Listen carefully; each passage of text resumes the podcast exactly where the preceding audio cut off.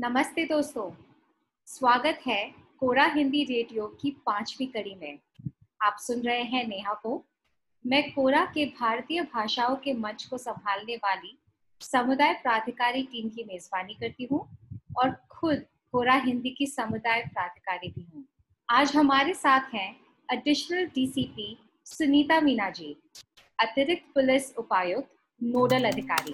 दो हज़ार एक के बैच में राजस्थान पुलिस सेवा में पुलिस उपाधीक्षक के पद पर चयनित होकर वर्तमान में अतिरिक्त पुलिस उपायुक्त एवं नोडल अधिकारी निर्भया स्क्वाड के पद पर कार्यरत हैं। पुलिस सेवा में आते ही इनका जुझारू व्यक्तित्व इनकी कार्यशैली में दिखाई दिया। अपने कार्यकाल में कई बड़े मामलों को सुलझाने में कामयाब रही हैं सुनीता जी। अपराधों के नियंत्रण के साथ इन्होंने पुलिस में नवाचार व सामाजिक सरोकार को बखूबी निभाया है। सुनीता जी, आपका हार्दिक स्वागत है कोरा हिंदी रेडियो में। हमारा सौभाग्य है कि एक महिला डीसीपी आज हमारे साथ अपना अनुभव साझा करने जा रही हैं। हमारी देश की गरिमा पर चार चांद लगाने के लिए आपको बहुत बहुत बड़ा सलाम। आप कैसी हैं? मैं बिल्कुल ठीक हूँ। तो श्रोताओं को अपने बारे में कुछ बताए सुनीता जी। मेरा नाम सुनीता है और मैं अभी अतिरिक्त पुलिस उपायुक्त हूँ। जयपुर में मैं तैनात हूँ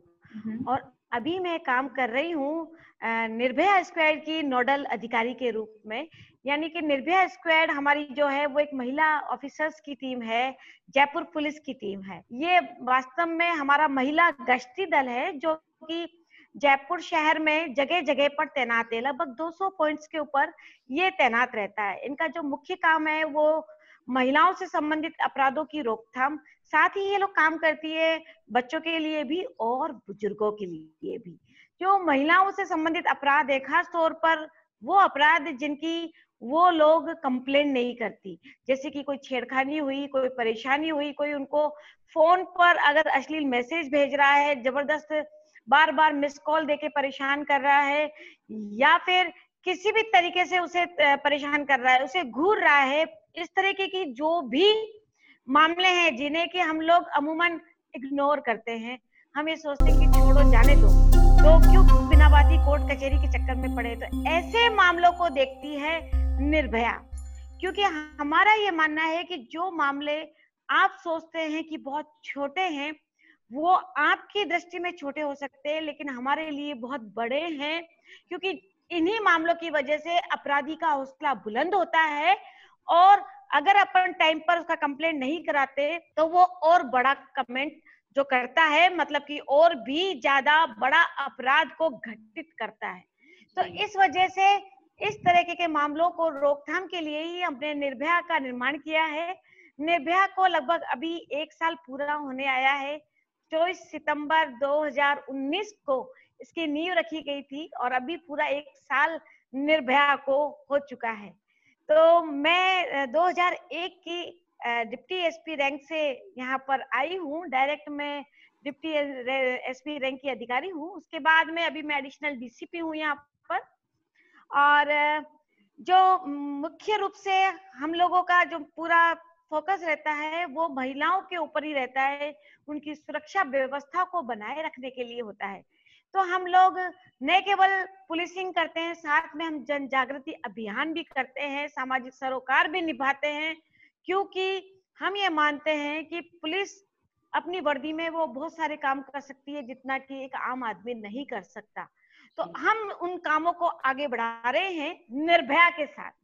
आप सभी को मैं बताना चाहूंगी कि एक जनवरी दो हज़ार बीस से हमने शुरू की सेल्फ डिफेंस की ट्रेनिंग, यानी कि आत्मरक्षा का प्रशिक्षण। हमारा जो मेन उद्देश्य यही है कि हर बच्ची, हर महिला जो हमारे जयपुर शहर की है, हमारे क्षेत्र में रहने वाली है, वो अपने आप को सुरक्षित महसूस करे, साथ ही वह अपने आत्मसम्मान की रक्षा के लिए, अपनी आत्मरक्षा के लिए आत्मरक्षा में प्रशिक्षित हो, ताकि वो खुद अपनी रक्षा करने में सक्षम रह सके। और इससे भी बड़ा हमारा जो उद्देश्य है आत्मरक्षा की ट्रेनिंग देने का, वो ये कि हम ये चाहते हैं कि हर महिला और हर बच्ची आत्मविश्वास से लबरेज रहे, यानी कि उसका जो हौसला है, उसका जो कॉन्फिडेंस लेवल है, वो बहुत ऊपर रहे। हमारा ये मानना है कि दुनिया में हमने जितनी भी सफलताएं पाई हैं, उसमें चाहे हमारे पास सुविधाएं ना हो, हमें कितनी भी परेशानी आई हो, पर हमने उनका सामना किया तो सिर्फ एक ही चीज हमारे पास थी और वो था हमारा आत्मविश्वास, हमारा हौसला।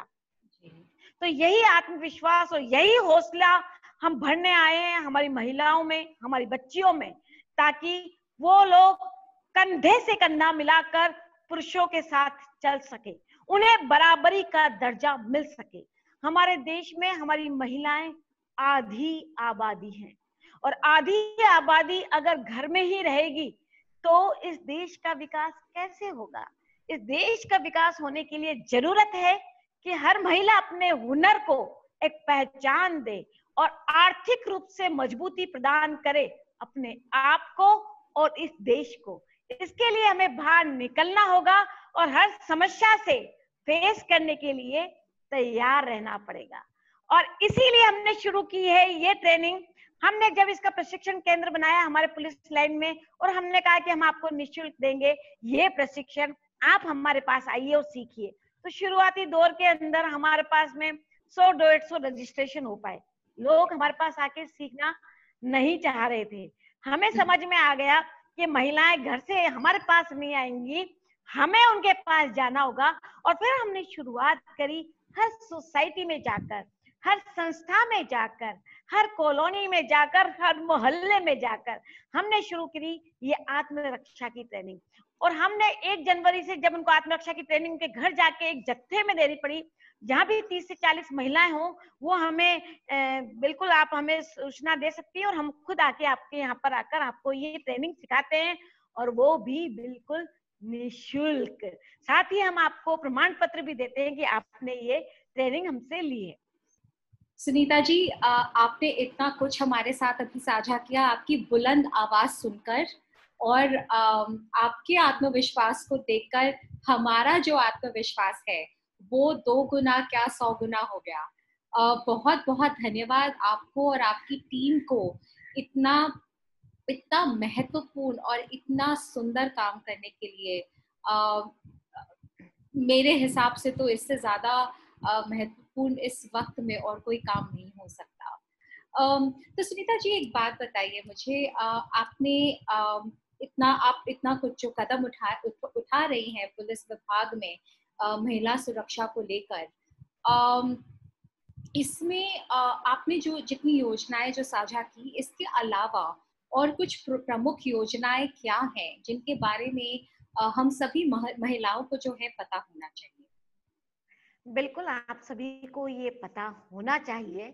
जैसा कि मैंने अभी आपको बताया हमारी निर्भया स्क्वाड के बारे में, ये अगले तरह की पुलिस कमांडो फोर्स है। ये वास्तव में आपने कभी देखी होगी तो नीली वर्दी में ये आपको मोटरसाइकिल चलाती हुई बड़ी पेयर में नजर आती हैं, सायरन बजाती हुई आपके सामने से निकलती हैं। ये हमारी जो महिला है वो हथियार चलाने में दक्ष है, मार्शल आर्ट्स में दक्ष है, सेल्फ डिफेंस की सारी ट्रेनिंग इन्होंने लिखी ली हुई है, कानून इनके बारे में इनको पूरी जानकारी है, सॉफ्ट स्किल की भी इन्होंने ट्रेनिंग ली हुई है। तो आखिर ये सभी तरीके की जो परेशानियां हैं उसको फेस करने के लिए ये लोग तैयार हैं। तो निर्भया एक हमारी बेहतरीन योजना है जो कि महिला सुरक्षा काम के ये कहती हूँ ये काम करती है इस प्रकार से कि सुबह मॉर्निंग में सात बजे से लेकर दो बजे तक एक पारी में रहती है, फिर शाम को दो बजे से लेकर नौ बजे तक दूसरी पारी में। पहली पारी में जिनका काम रहता है ये बेसिकली रहती हैं स्कूल के सामने, कॉलेज के सामने, जहाँ पर कि जो छेड़खानी करने वाले जो लड़के हैं, आवारा लड़के, उनका जमावड़ा ना हो, ये ये इंश्योर करती हैं। यानी कि वहां जाकर चलाती हैं ऑपरेशन रोमियो, और जो भी तंग करता है किसी भी बच्ची को उसको उठाकर अंदर करती हैं। साथ ही ये स्कूलों में जाके गुड टच, बैड टच, इसके बारे में भी जानकारी देती है, और साथ ही जानकारी देती है समस्त बच्चों में, खास तौर पर लड़कों को, उनको ये जानकारी देती है कि अभी कानून कितना स्ट्रोंग हो गया है और कितनी परेशानी आपको एक छोटी सी नासमझी की आपको चुकानी पड़ सकती है। क्योंकि हमारा जो उद्देश्य है हम इसी को लेके चल रहे हैं कि बेटी को बचाइए, बेटी को पढ़ाइए और बेटों को समझाइए। तो हम बेटी को पढ़ाने पे तो हम जोर दे रहे हैं, बेटी को बचाने के लिए, हम भ्रूण हत्या को रोकने के लिए हमारी पूरी तरीके से हम लोग प्रयासरत हैं। अब बेटों को समझाने के लिए हम स्कूल में जा रहे हैं, वहां सेमिनार कर रहे हैं, उन्हें ये जाकर बता रहे हैं कि बच्चों कभी भी गलती से ऐसा कोई काम ना करो, क्योंकि हमारा ये मानना है कि जो हमारी बच्चियों के साथ या महिलाओं के साथ जो गलतियां हो रही हैं वो कहीं ना कहीं मानसिक विकृता जिसको बोलना चाहिए उसकी वजह से होती है। तो इस मानसिक विकृता को हम किस तरीके से सही कर सकते हैं, इसके लिए हम लोगों ने कोशिश की है कि उन्हें बचपन से ही वो संस्कार दें, बचपन से ही वो माहौल दें, बचपन से उन्हें वो जानकारी दें, ताकि वो इस तरीके की घटना को करते समय भी डरे, उससे पहले ही उनके मतलब मन मस्तिष्क में चीज आ जाए कि अगर हमने इस तरह की कोई गलती की तो हमें कितनी भयंकर सजा हो सकती है। बच्चों को जाकर हम ये भी बताते हैं, खास तौर पे टीनेजर्स बच्चों को, कि आप ये मानकर चलें कि किसी भी लड़की की सहमति या किसी भी लड़के की सहमति अगर वो नाबालिग है तो उसका भी कोई मतलब नहीं है, मतलब उसकी सहमति मायने नहीं रखती। आप ये सोचो कि मैंने जो कुछ किया उसकी सहमति से किया तो वो गलत है, और वो पॉक्सो एक्ट के तहत आपको आजीवन कारावास की सजा दिला सकता है। और आपको भी जानना चाहिए मेरे बच्चों कि कोई अगर आपको जबरन गलत रूप से टच करता है तो तुरंत अपने बड़ों को, बुजुर्गों को और साथ ही अपने गुरुजनों को जरूर बताइए, ताकि ऐसे व्यक्ति को समय रहते हम लोग पकड़ सकें। जी, जी। ऐसे व्यक्ति के लिए रोकथाम करने के लिए ही हमने इस कानून को इतना सख्त बनाया है कि किसी भी बच्ची को उसके टच करना ही इतना बड़ा अपराध है कि उसमें आपको सात साल से लेके आजीवन कारावास तक की सजा हो सकती है। और बच्चियों को भी हम ये समझा रहे हैं कि अठारह साल से पहले आपकी सहमति भी कोई मायने नहीं रखती, आपकी वजह से भी और आपकी नासमझी से भी किसी का जीवन खराब हो सकता है, ये भी आप समझें। तो नासमझी में, नादानी में कोई कदम ना उठाएं। लेकिन जितने भी हमने मामले देखे उसके अंदर कहीं कहीं ऐसे मामले भी आते हैं जिसके अंदर हमारे परिवार के लोग, रिश्तेदार इन्वॉल्व होते हैं। तो अब अपनी बच्ची अपने घर में ही सेफ नहीं रहेगी तो कहाँ सेफ होगी, वो अपने आप को कहाँ सुरक्षित महसूस करेगी। तो इस वजह से जरूरत है पूरे समाज को और हम सबको मिलकर एक साझी जिम्मेदारी निभाने की कि अगर कोई मेरी बच्ची की तरफ उंगली भी करता है तो हमें तुरंत एक्शन लेना है, अगर कोई मेरी बच्ची को टच भी करता है तो हमें तुरंत बोलना है। यानी हमें अपराधी के अपराध को जरा भी सहन नहीं करना है। मैं सभी महिलाओं को बताना चाहूंगी कि अभी कानून में अभी अभी बहुत सारे संशोधन हुए हैं, जिसमें धारा तीन सौ चौवन में संशोधन हुआ है कि कोई अगर आपका पीछा करता है, कोई आपको परेशान करता है, कोई आपका दुपट्टा खींचता है, कोई आपको आपके फोन पर गलत मैसेज करता है, आपको सोशल मीडिया पर परेशान करता है, कोई आपको घूरता है, देखिए घूरना भी अपराध है। तो आपको करना यही है कि बिल्कुल बिना डरे तुरंत पुलिस को सूचित करना है।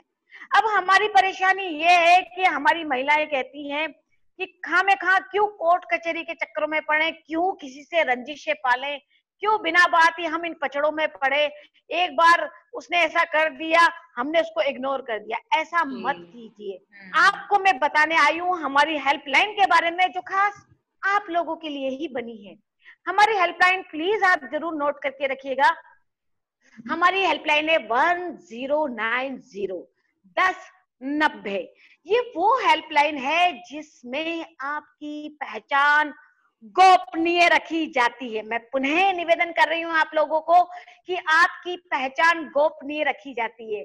अगर कोई व्यक्ति आपको तंग कर रहा है, परेशान कर रहा है, तो बस आप बिना डरे हमें सूचित करें वन जीरो नाइन जीरो पर, और इसके बाद हम तहकीकात करते हैं और उस व्यक्ति को जिसने आपको परेशान किया है उसे पाबंद करते हैं और या फिर उसे सलाखों के पीछे डालते हैं। आपकी समस्या का जब तक जड़ से समाधान नहीं होता हम उस व्यक्ति को नहीं छोड़ते और आपसे लगातार फीडबैक लेते रहते हैं। यानी कि आपको अब थाना आने की जरूरत नहीं है, पुलिस खुद आपके पास आएगी। आपको सिर्फ हमारी हेल्पलाइन के बारे में याद रखने की जरूरत है, वन जीरो नाइन जीरो पर डायल करने की जरूरत है। कितनी बार ऐसा होता है कि जब हमारी परेशानियां होती हैं तो उस समय हमें ये फोन नंबर याद ही नहीं रहते। एक नंबर मैं आपको और याद दिलाना चाहूंगी, एक हमारा व्हाट्सएप हेल्पलाइन है और वो है eight seven six four eight six eight two double zero. Sunita ji, महिलाओं के लिए व्हाट्सएप हेल्पलाइन जी आ, और ये जो आप जो हेल्पलाइन नंबर जो इस वक्त बोल रही हैं, हम आ, जब हम पोस्ट करेंगे कोरा पे तो भी हम इसको जरूर एक बार स्पष्ट करेंगे ताकि लोगों लोग अगर भूल भी जाए तो उस पोस्ट पे जाके आ, वो नंबर फिर से बड़ी आसानी से पा सकते हैं। बिल्कुल, तो ये व्हाट्सएप हेल्पलाइन हमारी वो है, क्योंकि मोबाइल का जमाना है, हर व्यक्ति के हाथ में मोबाइल है, तो ये व्हाट्सएप हेल्पलाइन आपकी इस तरीके से काम आएगी कि आपको केवल अपनी कंप्लेंट जो है, आपकी जो शिकायत है, उसे आप लिखिए, हमारे को फोटो खींचिए और भेज दीजिए। अगर आपके आसपास आप कोई क्राइम होता देख रहे हैं तो उसका वीडियो बनाइए, उसके फोटो खींचिए, हमें भेज दीजिए। इस पे गारंटेड कार्रवाई होगी क्योंकि ये रिकॉर्डली कार्रवाई है। तो व्हाट्सएप हेल्पलाइन हुआ, वन जीरो नाइन जीरो हुआ, इसको आप लोग जरूर से जरूर याद रखें और अपने सेव करके रखें। फिर भी अगर याद ना रहता है तो डरिए नहीं, आपको सौ नंबर सभी को ध्यान है। हमारा वन डबल जीरो पर जो है, आप इमरजेंसी डायल नंबर है, इस पर आप कॉल कर सकती हैं और इससे हमारी हेल्पलाइन नंबर ले सकती हैं। ऐसी हेल्पलाइन नंबर पूरे देश में चल रही हैं। आप जिस भी जगह रहती हैं, जिस भी राज्य में रह रही हैं, आप वहां से वहां के हेल्पलाइन नंबर लेके रख सकती हैं। परेशानी कब आएगी ये हमें नहीं पता, लेकिन परेशानी का जो निदान है वो यही है कि हर समस्या से लड़ने के लिए हम पहले से ही तैयार हैं। तो उसके लिए जरूरत है कि इन हेल्पलाइन को हम हमारे मोबाइल में स्टोर करें। जैसे हमने एक हेल्पलाइन नंबर और है और वो है एक सौ बारह। ये सारी हेल्पलाइन, ये सारी योजनाएं आपके लिए इसलिए बनी है ताकि आपको परेशान ना होना पड़े, आपको पुलिस में, थाने में जाने की जरूरत ना पड़े, पुलिस खुद चलकर आपके पास आए, आपकी हर समस्या का निदान करे। फिर भी अगर आपको कभी थाने में जाना पड़े, कोई भी मामला अगर है, तो वहां पर हमारी महिला डेस्क होती है। उन महिलाओं पर, उन महिला डेस्क पर आपको महिला अधिकारी ही मिलती है। हम ये मानते हैं कि महिला की जो समस्या को महिला बेहतर रूप से जान पाती है, तो वो आपकी समस्या को सुनेंगी और बात करेंगी। साथ ही हमारी बाल डेस्क भी है, ताकि बाल जो बच्चों को वही लोग सुनते हैं। तो अब माहौल बदल चुका है। वो पुलिस जो आप देख रहे थे किसी जमाने में पिक्चरों में, जो एक पुलिस की छवि बनी हुई थी, वो छवि अब काफी चेंज हुई है। अल्टीमेटली आपको मैं सभी को बताना चाहूंगी कि पुलिस अब अपना सामाजिक सरोकार भी निभा रही है। और मैं आपको दिल से ये वाली बात कहना चाहूंगी कि अगले सात जन्म में भी अगर कोई मुझसे पूछे कि आप क्या बनना चाहती है, तो मैं एक पुलिस वाली ही बनना चाहती हूँ, क्योंकि इसमें रह के हम लोग जो काम कर सकते हैं, मुझे नहीं लगता कि एक आम आदमी वो सारे काम कर पाता हो इतनी आसानी से। हम लोग जो समाज को दे सकते हैं वो कोई नहीं दे सकता, ये हम भी मानते हैं। और यही कारण है कि हम अपना सर्वस्व आपके लिए अर्पित करने आए हैं, अपना हंड्रेड परसेंट आपको देने के लिए आए हैं। बस जरूरत है कि आप भी हमारा साथ दें। पूरे समाज को जरूरत है कि हम सब मिलकर साझी जिम्मेदारी निभाएं और इन बच्चियों के लिए और महिलाओं के लिए उनको जो कानून बने हैं उनकी जानकारी दें।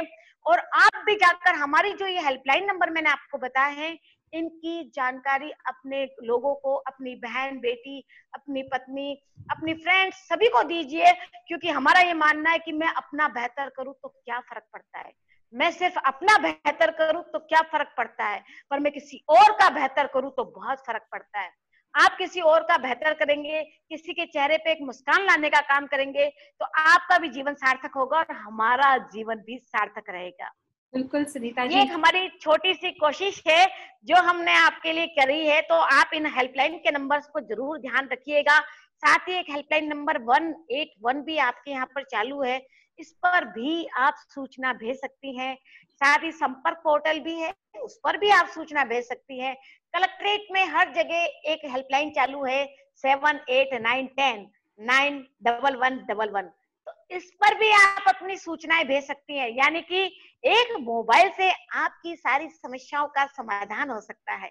बस कोशिश है कि आप डरे नहीं, कॉल करें। हाँ जी, आप कुछ कह रहे थे। आपके आश्वासन के लिए बहुत बहुत धन्यवाद। और आपकी ये सारी बातें सुन के मुझे बस यही लग रहा है कि हम बहुत ही सुरक्षित हाथों में हैं और हमें बिल्कुल इस वक्त डरना नहीं चाहिए।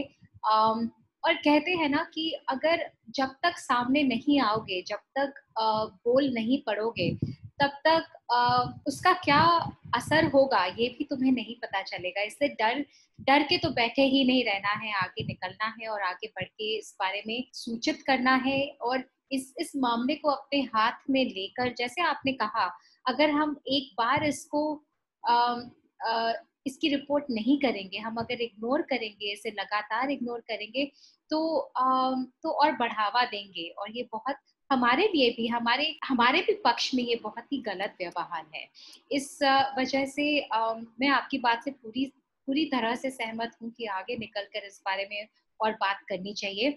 सुनीता जी, एक बात बताइए, आपने निर्भया स्क्वाड के बारे में जो हमें बात बताई, क्या ये ये इस वक्त सिर्फ जयपुर तक सीमित है कि यह अभियान, ये जो स्क्वाड है, ये और भी कई शहरों में चलाया जा रहा है? बिल्कुल, ये जो महिला गश्ती दल है ये सभी जगह पर लगभग अभी पायलट प्रोजेक्ट के रूप में चलाया जा रहा है। हर जिला स्तर पर हमने तैनात किया है, तो जहाँ भी इनको इफेक्टिव रूप से काम लेना है तो वो समाज के लिए भी जरूरी है और साथ ही हमारे पुलिस फोर्स के लिए भी जरूरी है कि वो लोग, क्योंकि हम लोग जब प्रोएक्टिव पुलिसिंग करते हैं तो हमारा ही काम हल्का होता है। तो हम लोगों ने जयपुर में इसको बहुत अच्छी तरीके से लॉन्च किया हुआ है, बाकी राजस्थान के अन्य जिलों में भी ये चल रही है, कहीं इनका जाब्ता कम है, कहीं ज्यादा है।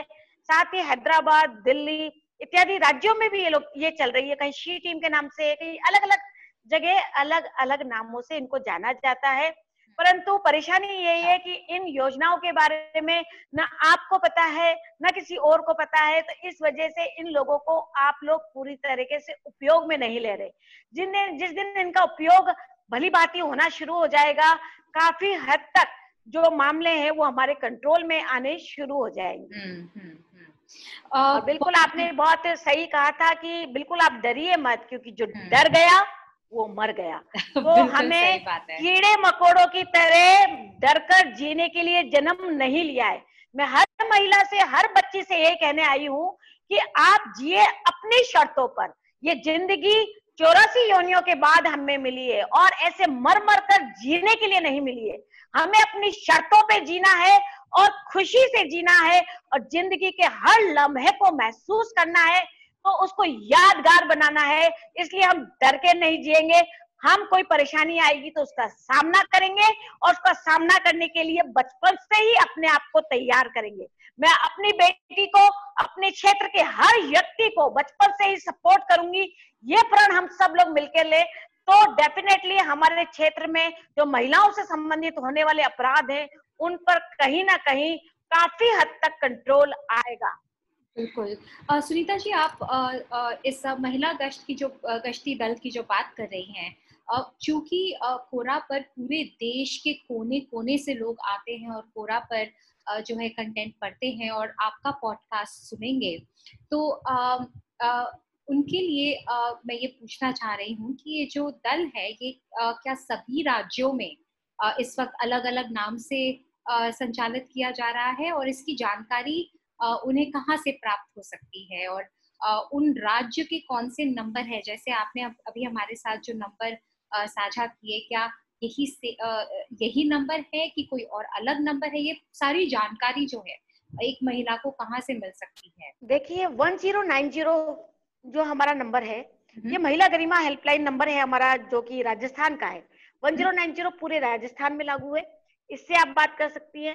और सौ नंबर जो हमारा है वो सारी चीजों के लिए आपके पास में, जिसको बोलना चाहिए कि सारी समस्याओं का एक समाधान है, और सौ नंबर आप उसी से नंबर लीजिए, उन्हीं से पूछिए कि निर्भया स्क्वाड के बारे में, या फिर जो महिला गश्ती दल आप बोल सकते हैं, लेडी पेट्रोलिंग टीम, कि इस प्रकार की पेट्रोलिंग टीम क्या मेरे जिले में है, क्या मेरे राज्य में है, क्या मेरे क्षेत्र में है, आप पूछिए, आपको पता लगेगा। अगर वहां पर वो है, उसका नंबर आपको मिलेगा, और उसके बाद आप उनकी से लगातार वार्तालाप करते रहें तो आपकी सारी समस्याओं का निपटारा होगा। जैसे मैं बता रही थी कि हैदराबाद में शी टीम के नाम से है, दिल्ली में भी इसको अलग नाम दिया हुआ है, हमारे जोधपुर में इसको शक्ति के नाम से जाना जाता है। तो अभी कहीं कहीं ये पायलट प्रोजेक्ट के रूप में है, हमारे को देख के कई लोगों ने इसको चालू भी किया है। तो ये अब धीरे धीरे डेफिनेटली पुलिस ने इसको समझा है और काफी लोगों ने हमारी सराहना भी की है। खास तौर पे अभी जब कोरोना काल के अंदर जब निर्भया ने काम किया, उसको इंटरनेशनली जो काफी फेम जो उसको मिला है और नेम मिला है, फेम एंड नेम, क्योंकि इन्होंने जो काम किया वो जैसे कि गर्भवती महिलाएं, हम लोग आपको बताना चाहेंगे कि जब कोरोना काल चल रहा था तो उस समय हम लोग जब राशन पहुंचाने का काम कर रहे थे, लॉकडाउन पालन कराने का काम कर रहे थे, हम लोग जो आपको बता रहे थे कि बड़ी पैर के रूप में हमारी निर्भया काम करती है, लेकिन सच्चाई ये है जब हम लॉकडाउन शुरू हुआ तो लोग बाग जहाँ पर पुलिस खड़ी रहती थी नाकों पर वहां तो वहां तो लोग नहीं निकलते थे, लेकिन जहाँ गलियां थी तो वहां बाहर बैडमिंटन खेल रहे होते थे, सब इकट्ठे हो रहे होते थे, तो लॉकडाउन का पालन नहीं हो रहा था। तो हमने ये देखा कि चूंकि हमारे पास मोटरसाइकिल थी, हमारे पास जाब्ता था, तो हमने कहा कि ये चूंकि स्कूल कॉलेज तो बंद है तो इसलिए अब इनकी वहां ड्यूटी की ना होके अब इनको कहाँ उपयोग में लिया जाए। तो हमने इनका ऑप्टिमम यूटिलाइजेशन किया और बेहतर उपयोग किया। इनको हमने भेजा हर गली में, मोटरसाइकिल से इनकी रैलियां निकाली हमने, तो इनके सायरन को सुनकर जितने भी असामाजिक तत्व थे वो तो देखकर इनको भाग जाते थे और जितने भी अच्छे लोग थे वो उनको देख के तालियां बजाते थे, थाली बजाते थे, शंख बजाते थे, तो कोई पुष्प वर्षा करता था तो पुष्प वर्षा करता था। तो वास्तव में सच्चाई में कहूँ कि मेरी बीस साल की नौकरी में भी मैंने जनता का इतना प्यार और दुलार नहीं देखा जो मैंने अभी इस कोरोना काल में देखा। और निश्चित रूप से उनके इन प्यार की वजह से ही हमें और ज्यादा उत्साह और ज्यादा जुनून हमको महसूस हुआ और ज्यादा जोश से हमने काम किया। हमारे निर्भया स्क्वाड की एक भी लड़की ने इस टाइम छुट्टी नहीं ली और उन्होंने कहा कि आप काम कर रहे हो तो हम भी काम करेंगे। तो वो जोश और जुनून जिसको बोलते हैं ना सेवा भाव, उस भाव से काम किया और उसका हमें काफी हद तक फायदा भी मिला कि जनता को पता भी लगा कि निर्भया क्या है और किस तरीके से काम करती है। जब हम राशन बांटने पहुंचे तो गर्भवती महिलाओं ने हमें बोला कि मैडम यहाँ तो कर्फ्यू लग रहा है, हम हॉस्पिटल में जाएंगे वहां तो कोरोना है, तो हम तो जापा घर में ही कराएंगे। तो हमने कहा ये तो बहुत मामला गड़बड़ हो जाएगा क्योंकि रिस्क अगर ये लोग लेंगे तो हो सकता है कि प्रसव या तो घर में हो जाए या फिर बहुत बड़ी परेशानी क्रिएट हो जाए। तो ऐसी परिस्थितियों में हमने अपने अधिकारियों से बात करी, उन्होंने कहा कि आप इनके रजिस्ट्रेशन कर लीजिए, गर्भवती महिलाओं के इनके नाम नंबर पता कर लीजिए, सर्वे कर कर और हम इनको हॉस्पिटल तक पहुंचाने के लिए जो भी प्रयास होगा वो करेंगे। हमने ये किया, हर नाके पे उन लड़कियों का, उन महिलाओं का हमने रजिस्टर नंबर दिया, उनको फोन नंबर दिया, अपना फोन नंबर दिया, जिसको भी परेशानी हुई। हमने लगभग चार हजार महिलाओं का सर्वे करके उनको हॉस्पिटल पहुंचाया, उनको चिकित्सक सुविधा उपलब्ध कराई। और सच्चाई में तब समझ में आया कि वास्तव में आ, मेडिकल जो लोग वाले हैं, जो मेडिकल डिपार्टमेंट के लोग भी हैं, वो कितनी बेहतरीन काम कर रहे थे। का काम वो हुआ जब हमने गर्भवती महिलाओं की मदद करी, उसमें हमें भी तसल्ली का अनुभव हुआ। इसके अतिरिक्त जब हम खाना बांट रहे थे तो हमें कई जरूरतमंद महिलाएं, बच्चियां मिली, उन्होंने बोला कि मैडम जिनके पास खाना ही नहीं है तो सैनिटरी नैपकिन तो बहुत दूर की कौड़ी है। हमें उस दिन एहसास हुआ कि यार वास्तव में कितनी बड़ी बात थी जो हमारे दिमाग में नहीं आई कि इन बच्चियों को जहाँ दुकानें ही बंद है तो वहां पर सैनिटरी नैपकिन कहाँ मिलेगा और जिसको खाना ही नहीं मिल रहा वो वहां कहाँ से लेके आएंगी। फिर हमने लगभग चालीस हजार के करीब सैनिटरी नैपकिन जरूरतमंद बच्चियों को और महिलाओं को बांटे। के अतिरिक्त फिर हमने देखा कि अभी कोरोना खत्म नहीं हुआ है और उस स्थिति में क्योंकि हम बात कर रहे थे कि हम जो काम करते हैं महिलाओं के लिए भी, बच्चों के लिए भी, बुजुर्गों के लिए भी, तो हमने देखा कि बुजुर्गों को तो अभी भी बाहर निकलने में मनाही है, तो वो तो बाहर निकल ही नहीं सकते। तो उनके लिए खास तौर पे उन बुजुर्गों के लिए जो अकेले रह रहे हैं, जिनके बच्चे किसी भी कारण या तो नौकरी के चलते बाहर है या किसी भी कारण उनकी दो बच्चियां हैं, उनकी शादी हो गई इसलिए वो अकेले रह रहे हैं या अपने घर के माया मोह के चक्कर में वो अकेले रह रहे हैं। तो जहाँ बुजुर्ग दंपत्ति या अकेला बुजुर्ग रह रहा है, ऐसे लोगों का हमने डोर टू डोर सर्वे किया और उनसे हमने वार्ता करी। तो इन बुजुर्गों की इन बुजुर्गों की जो निशानी हमने देखी कि भाई वो कितनी मुश्किलों में भी है फिर भी अपने घर के सार संभाल में लगे हैं, अपने परिवार की यादगारों को संभालने के लिए यहाँ पर लॉकडाउन में भी घर में हैं, उनके लिए फिर हमने कदम उठाया। हमने उनको राजकॉप ऐप डाउनलोड कराया, उसमें हम ये करते हैं कि अपना पैनिक बटन में उनको बताते हैं और उसमें एक एसएचओ का नंबर फीड कराते हैं, एक अपना नंबर फीड कराते हैं, एक शुभचिंतक जो भी है उनका नंबर फीड कराते हैं। इसके पीछे लॉजिक यही रहता है कि जब भी उनको कोई परेशानी है, यानी कि कोई मेडिकल इमरजेंसी है कि भाई उनको रात को कोई लगता है कि कोई हार्ट अटैक आ गया या ब्रेन स्ट्रोक हो गया, कोई बाथरूम में गिर गए हैं, तो वो हमें पैनिक बटन से बात कर सकते हैं, मतलब दबाते ही हम लोग उनके पास पहुंच जाएंगे। घर में कोई चोर उचक्का घुस गया तो भी हम उनके घर के बाहर पहुंच जाते हैं और उनकी मदद करते हैं। तो इस प्रकार से हम लोग अभी जो निर्भया स्क्वाड काम कर रही है और इसी प्रकार की जो महिला गश्ती दल है वो पूरे इंडिया में काम कर रही है, पूरे देश में काम कर रही है। बहुत ही गर्व की बात है मेरे लिए आपसे इस वक्त बात करने में। आ, मुझे बहुत ही ज्यादा खुशी हो रही है कि आज आपसे इस बारे में आ, सुनने को मिला। आप आप ही के मुंह जुबानी आपकी टीम जो इतना बढ़िया काम कर रही है, आ, आप लोग तो मतलब कहते हैं ना रोल मॉडल्स हैं, आप एक एग्जाम्पल सेट कर रहे हैं इस देश के लिए, इस देश के युवाओं के लिए। फिर से सुनीता जी, चूंकि कोरा पे इतने लोग आते हैं और आप इतना कुछ जो हमारे साथ साझा कर रही हैं, हमारे कोरा पाठक, आपने जो इतनी सारी जो मुहिम आप चला रही हैं अपने दल के साथ में, अगर वो वॉलंटियर करना चाहें तो क्या वह कर सकते हैं मदद करने के लिए, और अगर कर सकते हैं तो कैसे कर सकते हैं? बिल्कुल बिल्कुल कर सकते हैं। हमने ये कोशिश की है हमारे यहाँ पर कि हमने जैसे सीएलजी सदस्य होता है, जैसे पुलिस का मित्र होता है, उसी प्रकार से हमने शुरू की है एक निर्भया मित्र। ये एक योजना हमने शुरू करी है। इस योजना के तहत हम ये करते हैं कि हम हर मोहल्ले से, हर कॉलोनी से और हर संस्था, जहाँ भी है, कोई भी संस्था है, चाहे स्कूल है, हॉस्पिटल है या कहीं से भी, यानी कि चप्पे चप्पे से, हर जगह से हम उन एक्टिव महिला हैं जो हमारे साथ जुड़ना चाहती हैं, उन एक्टिव महिलाओं को हम निर्भया मित्र बना रहे हैं। हमारा मुख्य उद्देश्य यही है कि कई सारी महिलाएं, कई सारी बच्चियां अपने मामले में कुछ भी जो उनके घर में घटित हो रहा है, जो उनके साथ घटित हो रहा है, उसको बताने में हिचकिचाती हैं। तो ऐसे लोग, ऐसे मामलों को ये अपने एरिया के अंदर, चूंकि मोहल्ले तक तो बात आई जाती है, तो वो लोग हमें बताएं ताकि हम उनके पास जाकर, खुद जाकर उनकी परेशानियों को निपटाएं।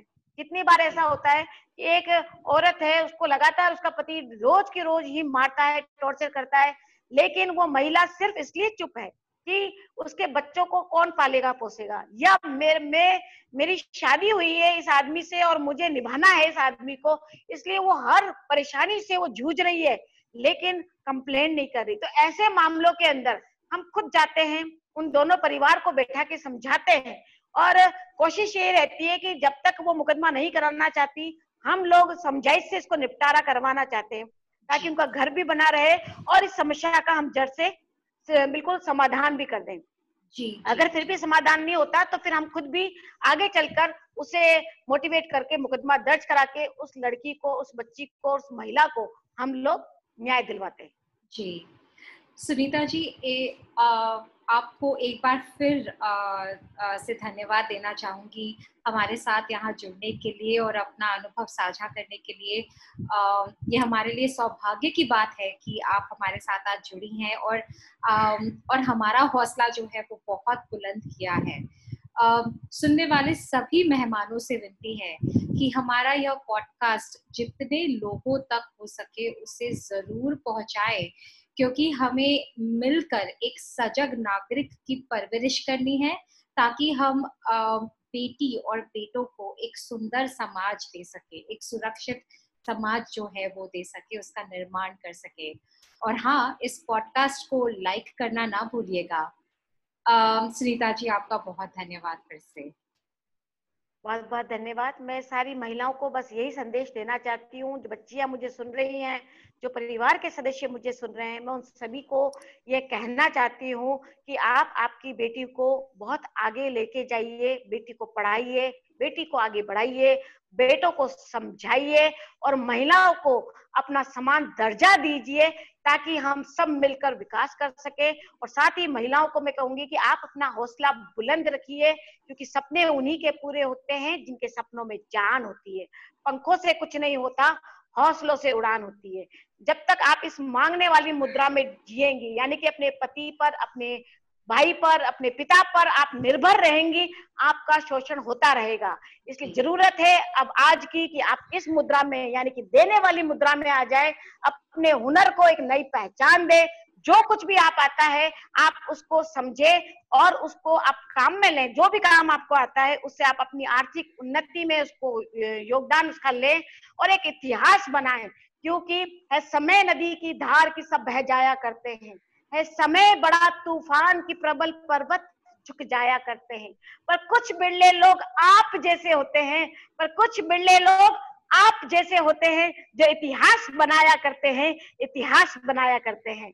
तो हम सबको मिलकर एक इतिहास रचना है और इस देश को, इस सारी महिलाओं को और सभी जनताओं को हम कोशिश करेंगे कि हम क्राइम फ्री रखें, हम उन्हें सुरक्षित रखें, हम उन्हें एहसास भी दिलाए कि आप सुरक्षित हैं, ताकि वो खुले दिल दिमाग से अपनी उड़ान को भर सके और जो वो चाहते वो पा सके। कहना तो बहुत कुछ चाहते हैं, पर कहते हैं ना कि शब्दों की भाषा कह नहीं सकती सब कुछ, बहुत कुछ कहने के बाद भी रह जाता है बहुत कुछ, तो ये जो बहुत कुछ बाकी रह गया तो हम फिर अपना साझा करेंगे।